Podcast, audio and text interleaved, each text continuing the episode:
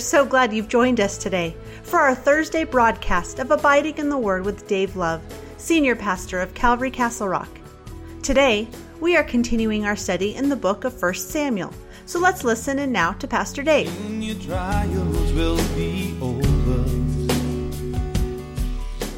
And so he goes on in verse 21 and says, Do not turn aside, for then you would go after empty things, which cannot profit or deliver, for they are nothing. Hmm. Before that says, Don't turn aside from following the Lord, but serve the Lord with all your heart. And do not turn aside, for then you would go after empty things, which prof- cannot profit or deliver, for they are nothing. I want you to catch this. I want you to be able to see in verse 20 and 21 that if you are not serving the Lord and walking with the Lord in a very close relationship, then there's something else that you are doing that is empty and is going to profit you nothing. It's going to leave you empty. It cannot profit, it cannot deliver. Whatever you're a part of, it's going to leave you wanting. And, and what makes that happen is the fact of what it says in verse 20 that you're not serving the Lord with all your heart. Which tells me if you're not serving the Lord, your, your life is going to be empty, it's going to be vain.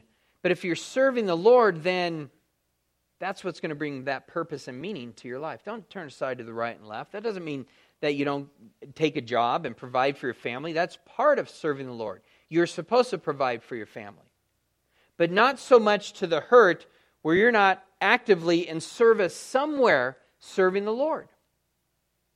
It shouldn't be that way. And if it is, you're going to find your Christian life is going to be empty. Isn't that a, quite a conundrum? Can a Christian life be empty? Yes, it can.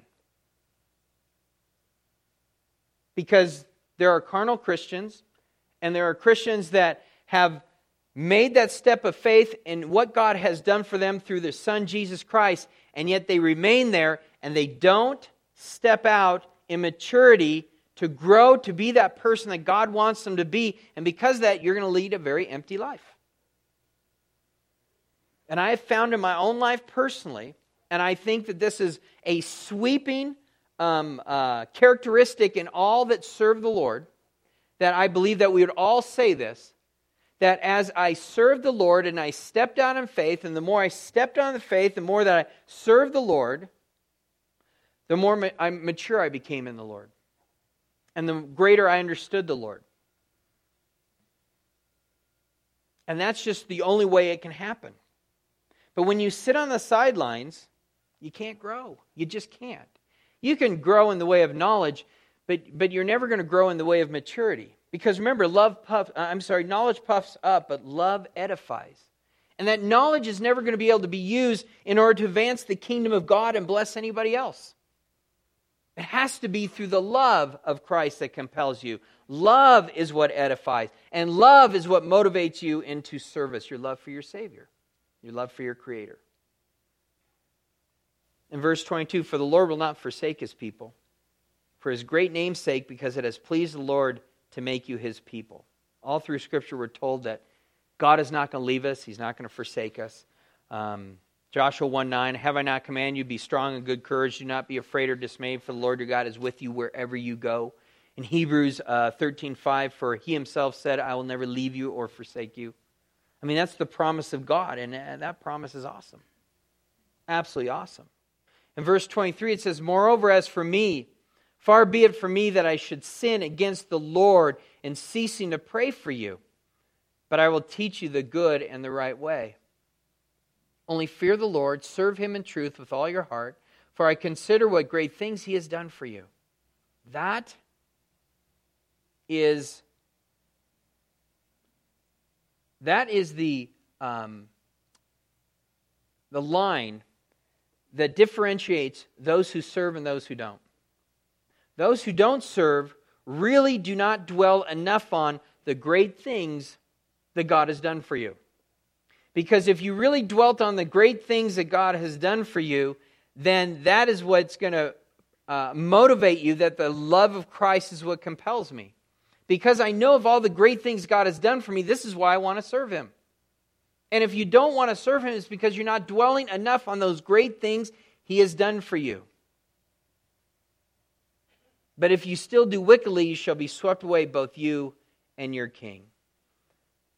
I love this in what Samuel said before. He says, Look, more as for me, far be it from me that I should sin against the Lord in ceasing to pray for you, but I will teach you the good and the right way. Remember when Samuel first went to the Lord when they were asking for a king, he was feeling he was being rejected. He's been hurt by the people. He's been hurt by the people. God's the one that told him, hey, look, don't take this personally. This is a reflection of me, not of you. But Samuel's still hurt through the process. And yet, even though Samuel's still hurt and he's still angry at the direction that the people are going, he says, I'm still not going to sin by not praying for you. I'm still going to pray for you. Even though what you did is wrong, even though I don't think your attitudes today probably are where it's supposed to do, I'm still going to pray for you and I'm still going to teach you the way. I'm still going to do what God has called me to do, and that is to pray for you and to teach you. In Matthew 5 44, it says, But I say to you, Jesus speaking here, Sermon on the Mount, love your enemies, bless those who curse you, do good to those who hate you, and pray for those who spitefully use you and persecute you. Why? The next verse says it so that you may be the sons of your Father. Because that's what true sons of the Father does. Children of God pray for others, even though they've been hurt by them, used by them. They will continue to intercede faithfully for them because that's what Jesus was doing. And that's a big question, isn't it? Do you have people in your life that have hurt you? that have used you, that have done all sorts of horrible things. Can you still pray for them? No. That is a condition of your heart. Because we should. And Samuel does. And Jesus tells us to. And I would say the ones that have hurt you the most are the ones you should be praying for the most. Isn't that a great uh, way to figure out, God, who should I pray for? Well, let's look at the first list first. Who has hurt you? Who don't you like? Who is your enemy? Why don't you fill out that list first? You will find that that is your prayer list. Same list. Here's my blacklist. Here's all the people that have wronged me. Write them down. Because you should scratch out the top where it says enemies and you put prayer list. That's the way it should be. That's the way it should be. Samuel 13, verse 1 says Saul reigned one year, and when he had reigned two years over Israel, Saul chose for himself 3,000 men of Israel. 2,000 were with Saul in Michmash and in the mountains of Bethel, and a 1,000 were with Jonathan in Gibeah of Benjamin. The rest of the people he sent away, every man to his tent. And Jonathan attacked the garrison of the Philistines that was in Geba and the Philistines heard of it. Then Saul blew the trumpet throughout all the land, saying, Let the Hebrews hear. Now, if Saul at this time already has a son named Jonathan, and Jonathan is old enough to lead a band of men in the army, we have to be thinking that Jonathan's at least probably, in a very conservative guesstimate, to be leading men 25 years of age, maybe more like 30. So Saul when he had Jonathan is what? If he's 18 to 20 when he gets married, let's just say he had Jonathan when he was 20. Jonathan's at least 20 or 25. That means Saul, when he became king, was probably between 40, 45, maybe even closer to 50 years of age. So Saul was not some young kid that God anointed to be king over Israel, he was no novice or whatever. He was a man that already had adult children. So, this is the first regular army we see for Israel. Previously, it was a, a militia um, that, in times of trouble, everybody from the tribe would send their men. They'd get together and they'd go out to battle. We saw that in chapter 11 when 300,000 men assembled to fight the Ammonites with Saul. But now, a couple years later, we have a professional army, an army of the way that you do things man's way. So, in the last year or two, he's been able to muster about 3,000 men, maybe trying to train them at that time. But interesting to me, before this training was taking place, before you were saying who's good enough to be in the army, who isn't, God was able to muster 300,000 soldiers when he needed to. Now we're going to have this issue with the Philistines, and you got 3,000 soldiers, tops, to go out and fight. This is what it is to fight in the flesh, to be able to fight the way you want to fight. A garrison is usually a city, a town, or a fort. Um, it's a term for a body of troops. It's stationed in a particular location. A garrison is there to really overlook the, uh, the trading routes and, and, and the land as well as the different roads. And you'd position these different fortresses along the way to protect the roads and your own interests and things like that. Um, how many is in a particular location? How many of the Philistines are in a garrison? We don't really know. It's anywhere from between 20 and 100 is the best guesstimate about that. Um, and so, uh, so Jonathan goes up. He has a thousand, and he's able to take over this garrison. Okay. And verse 4, look what it says. And all Israel heard it said that Saul had attacked the garrison of the Philistines. Well, how is that? If Jonathan's the one that attacked the garrison, why are people saying that Saul is the one that attacked the garrison? And that Israel has become an abomination to the Philistines, and the people were called together to Saul at Gilgal. This, I think, you begin to see a little bit of the, the heart of Saul. It's changed a little bit from his humility, waiting on the Lord, and letting God do what he needs to do through him. And it seems like that victory over the Amorites um, has kind of gone to his head a little bit. And now that Jonathan has attacked the Philistines, he doesn't quite want him to get the credit. And somehow the word got out that Saul's the one who did it, when yet it was Jonathan who did it. And if Saul hears about that, if he's not the one that started that, and if he hears about it being the king, he should know everything that's going on. And Israel's saying that you're the one that attacked it, you should say, No, I want the word to go out. It was the bravery of my son that did that and give credit where credit is due, but we don't see him do that. We don't see them do that. And so instead, it's kind of a bad sign uh, of the heart and character of Saul, kind of a sense of insecurity that he now has that he doesn't allow for those who are associated with him, even his own son, to receive any credit that they might do.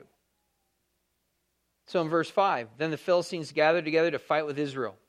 30,000 chariots, 6,000 horsemen, and people as a sand which is on the seashore in a multitude. And they came up and encamped in Michmash to the east of Beth Aven. When the men of Israel saw that they were in danger, for the people were distressed, then the people hid in caves and thickets and rocks and holes and in pits. It was just three years earlier that God rallied the troops and annihilated Nahash the Amorite. It wasn't many years before that that we were able to see um, about 20 years before that, God muster up an army to take care of the Philistines once before. It's kind of in recent history of what God has done. But again, they're not walking by faith, even from the beginning. They're still walking by sight. And they see the Philistines, and they see 30,000 chariots, they see 6,000 horsemen. They, they see all this, and they go, oh my goodness. And the people as a sandwich is on the seashore in a multitude. They see a lot a big army. Huge. So much so that the people in the area begin to hide in caves and thickets and rocks and holes in pits. That's pretty scary when you think about it. But we could all pretty much identify with this. Have you ever been a, a kid and you're really scared and you hid under your bed? Yeah, I'm not going to ask how many as adults you've done that. Yeah, and I'm sure you have. But we can identify being so scared as a child, remembering when, and you know, there's monsters in the basement. You know, there are. You know, and they're, and they're in the closets, they're in these places, and you're getting freaked out. And it was one of the first times that your parents allowed for you to be alone. I'm 13, I could take care of this. And then that little noise in the house, what's that? You know, and all of a sudden you're five again, you know, and you think, we've been that scared for. And here, these people are so afraid, they go into holes in the earth, pits, hide in rocks, crevices, and things like that. That's really scared that you will go and bury yourself. They're scared. And so it says, and some of the Hebrews crossed over the Jordan to the land of Gad and Gilead. As for Saul, he was still in Gilgal, and all the people following him trembling. Well, that doesn't give you a whole lot of assurance when you look back at the group that are following you and they're scared to death and they're trembling. Wow. Whatever this force was, it was mighty. And then he waited seven days according to the time set by Samuel. So somehow along the line, Samuel has spoken to him. Says, Go to Gilgal and remain there and wait for me. Now, I don't know about you, that would be enough comfort, I would think. Samuel's still the guy that's in direct line with God. He's still a mouthpiece for God. There's nothing Samuel has not said that has not come to pass. And Samuel has said, I am going to be the king. Samuel said, so long as we follow the Lord, God is going to bless. So long as the people obey the Lord and I obey the Lord, God is going to be pleased and we're going to be just fine. And Samuel just told me, go to Gilgal and wait for me. Okay, and that's what I'm going to do. God has a plan, much like he did with Nahash, much like he did many other times before with the Philistines. He has a plan and he is speaking. And this is what he said wait at Gilgal. Okay.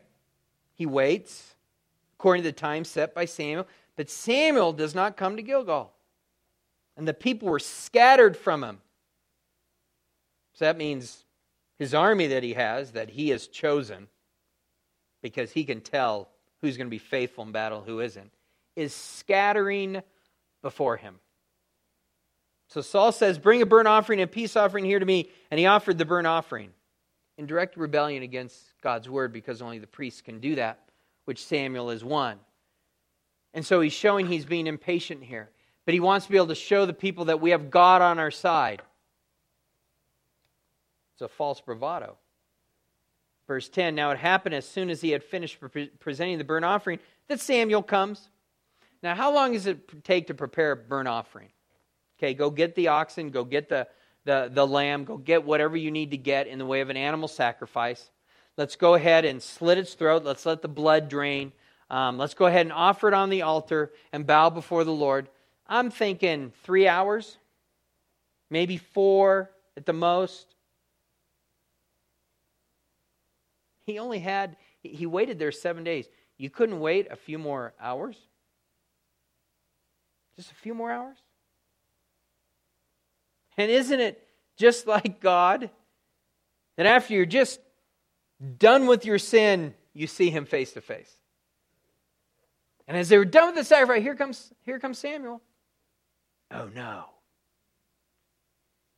And Saul goes out to meet him that he might greet him. And Samuel said, What have you done? And Saul said, When I saw the people were scattered before me, and that you did not come when the days appointed, and that the Philistines gathered together at Michmash, so you have a list of reasons why you're going to disobey God. Hey, man, people were leaving. Those people, you know the people. You know, same ones said they wanted a king. You know, and then when you didn't come up, Mr. Faithful, Mr. Prophet from God, when you didn't come, and then when I saw the Philistines, have you seen the Philistines? He's making excuses. There's three of them right off the bat. That's how he greets them. What have you done? What have I done? Somebody had to take control here. Man, that's the problem. Not waiting on God. I'll take control. Got to do something. You know what? You really don't. When God says to wait, then, then you wait. That's the something you do. You wait. But man, when He says wait, and you try and get ahead of Him and you try and make things happen, Big disasters are going to come your way. Because God wants you nowhere near what He is cooking up. Have you ever thought about that? You know? My mom, all the time when she would cook, I would go in there and I'd try and taste a little something before it was ready or something like that. She would just love, and, and you, it probably happened to you as well. She would love to take the little spoon and man, hit me on the hand. She does that to this day. You know? Get, get, get, get. And she said, Get away from there. I'm cooking this. And it's like, Saul, don't you get it? God's cooking up something here. It's going to be awesome. But if you don't wait for that and you want to go ahead and microwave a burrito, fine, go ahead and do that. You know, but it's not nearly as good as what mom's cooking up. You want to do this? Fine, but it's not nearly as good as what God is cooking up here. This is awesome. And he says, What have you done? And so Saul lays out these three excuses here. If he just waited a few more hours, everything would have been all right. But his impatience is going to cost him dearly. People who make excuses are always so quick to blame others. We saw that at the very beginning in the Garden of Eden. You know, the very first passing of the buck, it's the woman you gave me. And then she goes, oh, it's the serpent. And it just continues on. We always have an excuse. Then I said, The Philistines will now come down on me at Gilgal. I have not made supplication to the Lord, therefore I felt compelled and offered a burnt offering. In the Old King James, it actually says, I forced myself, therefore. I felt compelled. I forced myself, and I offered a burnt offering. Really? You had to force yourself? Why didn't you force yourself not to, not to do it? I forced myself to do it. Why didn't you force yourself not to do it? You had a choice and you were supposed to wait on the Lord. And Samuel said to Saul, You have done foolishly. You have not kept the commandment of the Lord your God, which he commanded you, for now the Lord would have established your kingdom over Israel forever. Now, this is a great question. Really? How would he have done that? Since the promise actually was through the line of Judah, and Saul was from the line of Benjamin. How would he have done that? But he says, But now your kingdom shall not continue. The Lord has sought for himself a man after his own heart. The Lord has commanded him to be the commander over his people, because you have not kept what the Lord commanded you. Man, Samuel announces, Your crown is now going to go to another. And we're going to find out later on this is going to be David. Yet Saul could have established a lasting dynasty somehow. And yet now none of his sons would succeed him and rule over Israel. But if Saul had not sinned, how would have his dynasty had continued? Since the scepter had to come from the tribe of Judah according to Genesis 49. And this has been a great debate. Not, I don't think everybody has it correct yet. But one of the thoughts is, is that we see this friendship that Jonathan and David have to the point where Jonathan says, I will serve in your courtroom. He recognized the fact that David is the one that's supposed to be king, which means that Saul's line could have had a dynasty along with David had he been obedient. Had he been obedient. That his household could have served alongside David's household forever. But because of his disobedience, it's no longer going to be eternal with David. Not at all. And he says the Lord has sought for himself a man after his own heart. That's David. Then Samuel rose and went up from Gilgal to Gibeah of Benjamin, and Saul numbered the people present with him, about 600 men now is there. And so we're going to get into the rest of this next time, um, and uh, which will be, Lord willing, next week. Well, that concludes this Thursday edition of Abiding in the Word with Pastor Dave Love. Listen in tomorrow as we continue our study in 1 Samuel. If you live in the area of Castle Rock and are looking for a church to call home, be sure to come by and visit with us. We meet Saturdays at 5 p.m., and our Sunday service times are at 9 and 11 a.m. A combined junior and senior high class meets at 5 p.m. on Saturday evenings.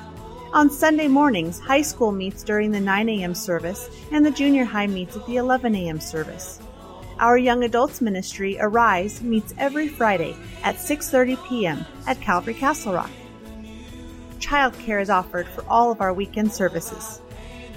Calvary Castle Rock is located right off of I-25 and East Wolfensberger Road, directly behind Jack in the Box and the Shell gas station. For more information about us or this radio ministry, please visit our website at calvarycr.com or download our free mobile app from the Apple App Store or Google Play. You can also call the church office at 303 663 2514. We are so blessed you've joined us today.